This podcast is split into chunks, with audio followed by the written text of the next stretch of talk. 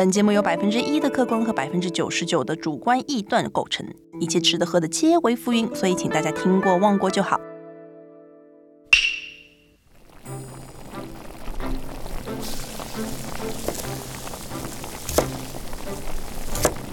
Hello，大家好，欢迎来到徐徐的播客。今天是我们的第一期，我们将来给大家介绍一下日本的正月料理，也就是所谓的 o s e c h i 料理。首先，O C 七六里它的汉字是御节料理，御呢就是一个防御的御，节呢就是节日的节。它就像一个外卖一样，它往往寄到你家都是一个冷冻的。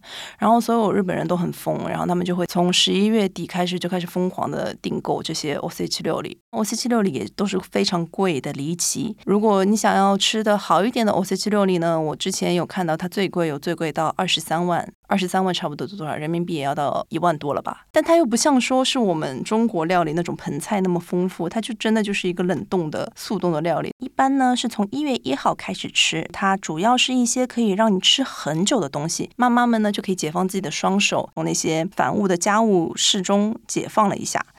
我现在呢面前就放着一盘 o s e c h i 料理，大家如果是看节目介绍的话，可以看到里面有相应的照片。o s e c h i 料理呢，它一般来说是会分为三段。日本这边他们非常喜欢三这个数字，比如说像我们中国话里面会有说事不过三，在日本话里面它会也有一个叫做 “sandomeno shoujiki”，也会有什么“国丧 K”，就是御三家。三在日本的文化里面会代表一些比较幸运的感觉。现在可以看一下，我们从最怎么讲，从左上角开始吃吧，把这个昆布卷给拿起来。这个东西的日本发音叫做空布，它其实也是一个谐音梗。它这个空布呢，就是代表一个游罗阔布，就是指开心的意思。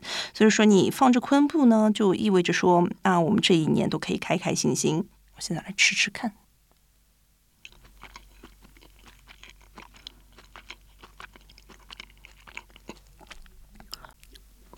我这个昆布卷呢，它里面卷的是青鱼，青鱼呢就是一个撒巴。青鱼呢，它其实在你入口的时候，你会觉得比较腥，然后所以说你在嘴巴里面第一开始会感觉到的是一种非常冲的腥味，然后呢，这种鱼腥味慢慢散开来之后呢，你会觉得说这个砂糖的甜味和这个酱油的咸味就会慢慢的浮现上来。它外面的昆布，它因为嗯卷了里三层外三层，所以说它是一种非常扎实的口感。那扎实的同时，随着你的咀嚼，它那个昆布啊就会慢慢慢慢的就是化开来，会有一点点粘着你的嘴巴。所以说我也不觉得说大家为什么。会觉得吃了这个东西就会觉得非常快乐。然后我们再来看一下第二个吧。第二个是我喜欢的，第二个这个叫伊达卷，它其实就是一个蛋卷。这个东西它为什么会出现在我们的我我 C 七六里上面呢？因为样子非常像我们以前的那些竹简。你吃了这个东西，你就可以成为一个漂亮的文曲星，增加你的知识。所以说，很多爸爸妈妈都会给自己小孩子吃这个东西。但是没有关系，知识是无限的，所以我现在要去吃它了。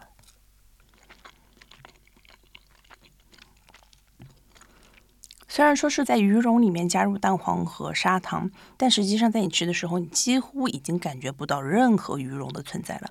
它其实就是一个甜甜的蛋黄卷。就如果你买的不是那种很好的伊达卷的话，你还是能够吃出来一点点鱼腥味。它就是一个甜甜的蛋黄卷，但是偶尔会泛出一点鱼腥味。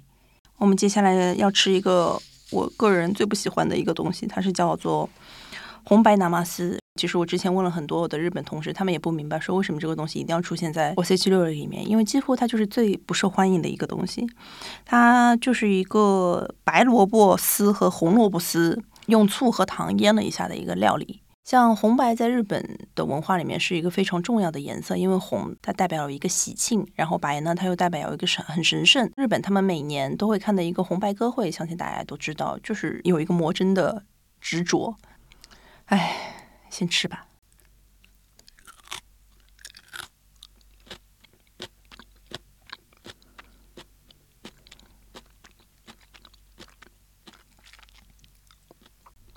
它真的很像那些，我说不清楚哪里，就是那种你知道吗？就是你在路边小摊会碰到的那种腌萝卜皮，但是呢，你一般不会把它放成一个主菜放在自己这一餐饭里面，所以说就真的是不太能懂。而且像我个人真的是非常不喜欢吃胡萝卜，所以。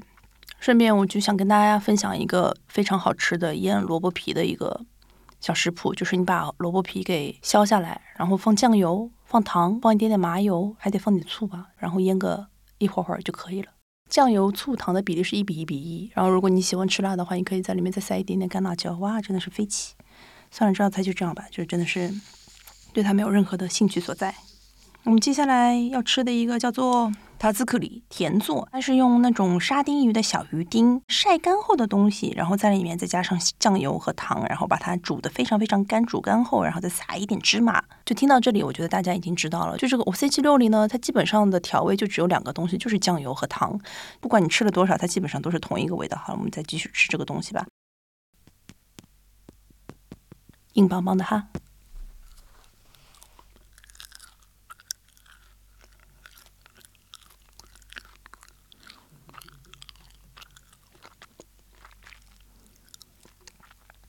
嗯，像这个沙丁鱼的小鱼干呢，它其实是已经非常干的一个状态了，所以说你能感受到的是一种干香，嚼着嚼着，首先是一个干香，一种干干的香味先散发出来，接下来呢是一种砂糖的甜味，然后呢那个芝麻的香味又会慢慢慢慢的随着你的咀嚼越来越明显。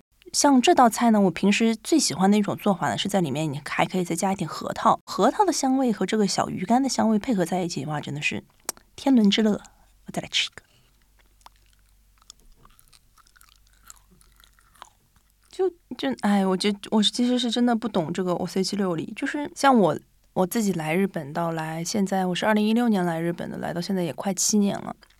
我每年都有在吃这个 O C 七六里，但是我每年在吃的时候，我就在想说，这这玩意儿怎么能吃得饱呢？因为它非常花功夫，就是很多如果你要在自家自己去做这个 O C 七六里的话，你可能是要提前半个月就要开始准备了。你要先把黑豆给泡起来，你要先把昆布给浸起来。你要做这么多的准备，但是你做出来的料理，就其实你吃起来就真的就是同就是同一种味道，你还吃不饱，哎，真的是非常悲伤的一件事情。然后我们来看一下当中一个啊，鲑鱼子，鲑鱼子它是放在一个柚子皮里面的。鲑鱼子就是鲑鱼子嘛，就是你吃进去它就会爆浆一下。鲑鱼子籽很多嘛，就多子多孙儿孙满堂的一个意味。但当今社会，对吧？这个是。到底是一个祝福的事情，还是一个悲伤的事情？其实，其实大家也说不清楚。我们在吃当中最右边一个是个虾，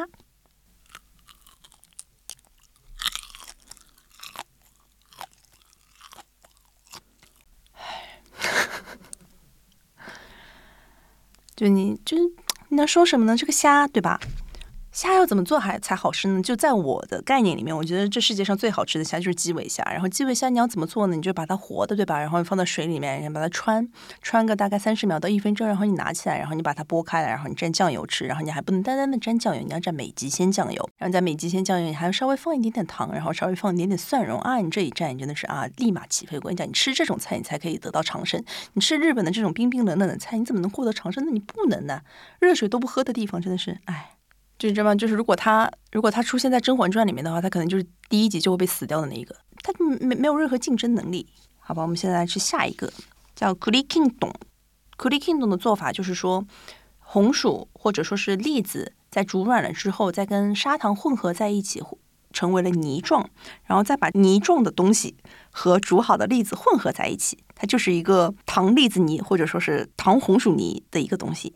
大家就觉得说，因为是金黄色，所以说就会有一种金银财宝的感觉。除了彩头，没有什么好讲的。那么再吃一下这个栗子。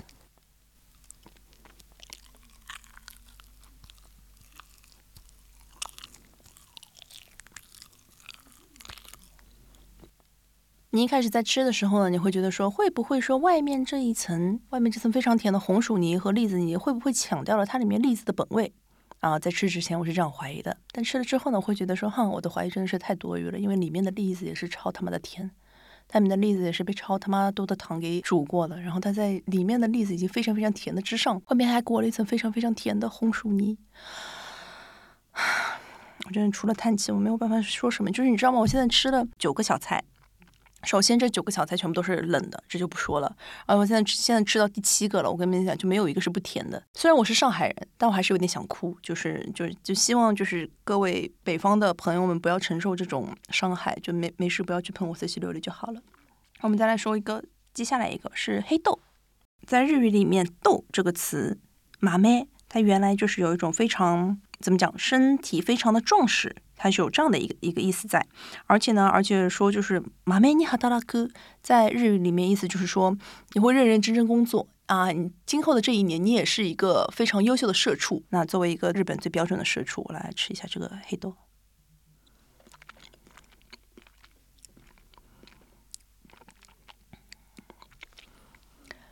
这个煮黑豆呢，其实也是非常非常甜的一个东西，但是由于刚才的那个例子实在是太甜了，相对的显得这个黑豆没有那么的甜。但是同时，我我也能理解为什么没有那么甜，因为它里面还是放了一点酱油，稍稍的把这个甜味给戒掉了一点。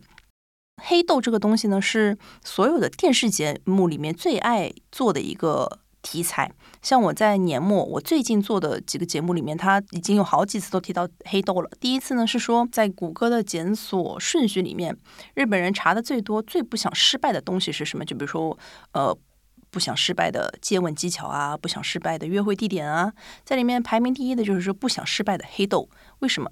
黑豆是唯一一个说你在自己家里面也可以做出来跟那种名店的味道一模一样的一个 O C 七料理。在煮黑豆的时候，经常性会有些不如意。这些不如意的点在哪里呢？首先，它煮出来的颜色不够黑；然后呢，可能说它煮出来的时候，它的光泽度不够；又或者说它煮出来的时候皮皱了、皮破了。那为此呢，他们会有提供一些小技巧。比如说，你这皮为什么会煮皱掉？就是因为你煮的时候火开的太大了。煮黑豆的话呢，是一定要是用非常小的火，慢慢的煮三到五个小时才可以。然后还有一点就是说，你这个煮出来的豆子它不够黑，他们采取的办法是什么呢？你在里面加呀一个生锈的铁钉。他说这种生锈的铁钉可以促进它这个黑豆让它显得更加黑、更加美。然后像我个人对黑豆也是有一个非常悲伤的一个回忆，就是前几年，首先要说明一下，这是一个跟我妈相关的故事。我妈是一个非常非常非常节俭的人，然后我妈前几年呢，她不肯花钱去买这个 O C 七六零，因为 O C 七六零非常非常贵，像我刚刚也说了。一些最贵的话，你可以有二十三万，但是一般来说的话，都是在三四万左右。便宜一点的话，最便宜的也要一两万。我妈就说不行，我要自己做。我自己做的话，大概就是就只要五六千就可以了。那我想想也对吧？那你就自己做吧。这个黑豆上面很就是很多的店家都会在上面撒一些金箔。我妈在把黑豆煮完了，首先她煮完这个黑豆也都已经就是快成黑豆泥了，反正已经破的不成样。我妈想要豌豆一下，她说好。他说：“我要在上面撒金箔。”我说：“好啊。”我说：“那你到哪儿去拿金箔呢？”然后呢，我妈就掏出了一包好久之前人家送给她的带着金箔的绿茶粉。她说：“来，你帮我从这个绿茶粉里面把金箔一粒一粒给挑出来吧。”就在那天下午，就是对着那个黑绿茶的粉，大概就挑金箔挑了大概快三个小时。然后那时候我就心里在想说：“啊，人真的是啊，真无法选择自己的父母啊啊，是吧？”下次把我妈也带过来，来跟大家分享一下她的心路历程啊，是怎么样作为一个非常节俭的上海人，是如何看待这个日本的 O C 七料理的。接下来就来到了本期的最后一个 O C 七料理，它是鸡肉卷牛蒡锅波亚瓦塔玛基。不知道大家有没有吃过牛蒡哈？牛蒡是一个细细长长的，嗯，吃起来。有点硬硬，有点脆脆，嗯，是稍微带一点土腥味的一个根茎类的植物。牛蒡卷呢，一般来说，它就是把这个牛蒡给煮软了，煮软了之后呢，把它和煮软的胡萝卜一起包裹在一个鸡肉里面，或者说把它包裹在一个鱼肉里面。那我们今天这边就是一个鸡肉的一个牛蒡卷，它主要的一个寓意呢，就是说这个牛蒡呢，它是在土地的底下非常的呃生根发芽的一个植物，所以说呢，也希望说我们这一家子也可以像牛蒡一样，可以在目前的自己这么一个小天地里面生根发芽。那当然就是就这么讲，就是有希望都是好事情，这好不好吃就是另外一件事情了。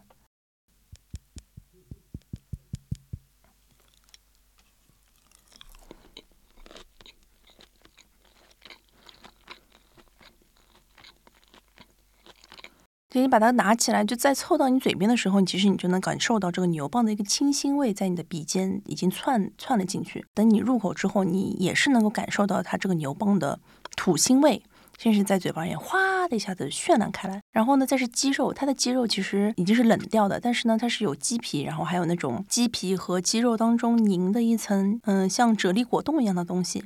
鸡肉的清香和这个牛蒡的清香，它们是相映相成的。我觉得这一个是属于。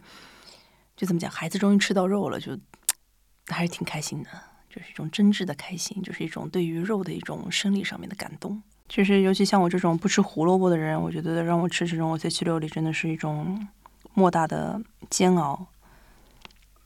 那我今天来吃一下这个胡萝卜，让我看一下我这个二零二四年的开端到底能不能尝试胡萝卜。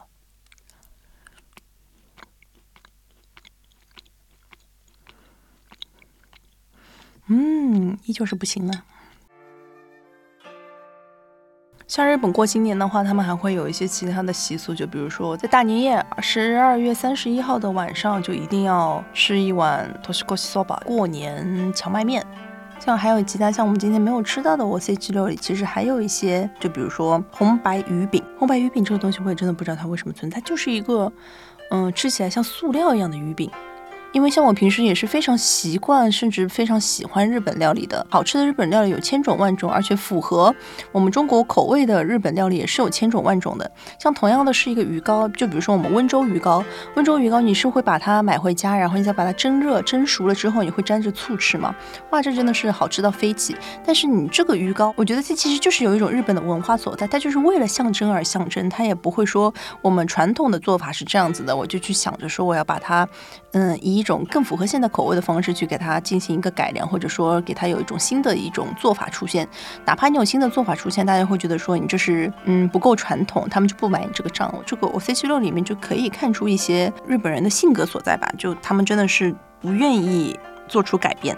但是同时来说呢，年轻人他们可能就现在就没有那么多去吃这些传统料理的了。就比如说像我朋友，他们就会去找一些比较新奇的，就比如说咖喱的。O s 还有一些新的一些，就比如说全部都是肉的 o s 或者说全部都是中华料理的 o s 但是这些店家在创新的东西，他们其实也没有办法说真正的走上一个主流的舞台。就从根本来说的话，我觉得 o s 料理还是一个传统的结合吧。而且包括像日本人自己，他们每年也会做各种排行，在 o s 料理里面最不需要出现的是哪个料理？就其实，我觉得这些应该被淘汰的东西，他们其实自己也是心知肚明的。只是即使心知肚明，也会依然的以一种非常冠冕堂皇的理由让他们继续存在下来。你从好的一面来说，你会觉得说这是一种传承之美；从一种不好的角度来看，就可以说是毫无进步。我觉得其实不管什么事情，在两者之间做出一个平衡，才是一个非常重要的事。但是。目前就从我们这个我 C 七六里，从我这吃了七年的感觉来看，我觉得是可能维持传统的一个部分更多一些吧。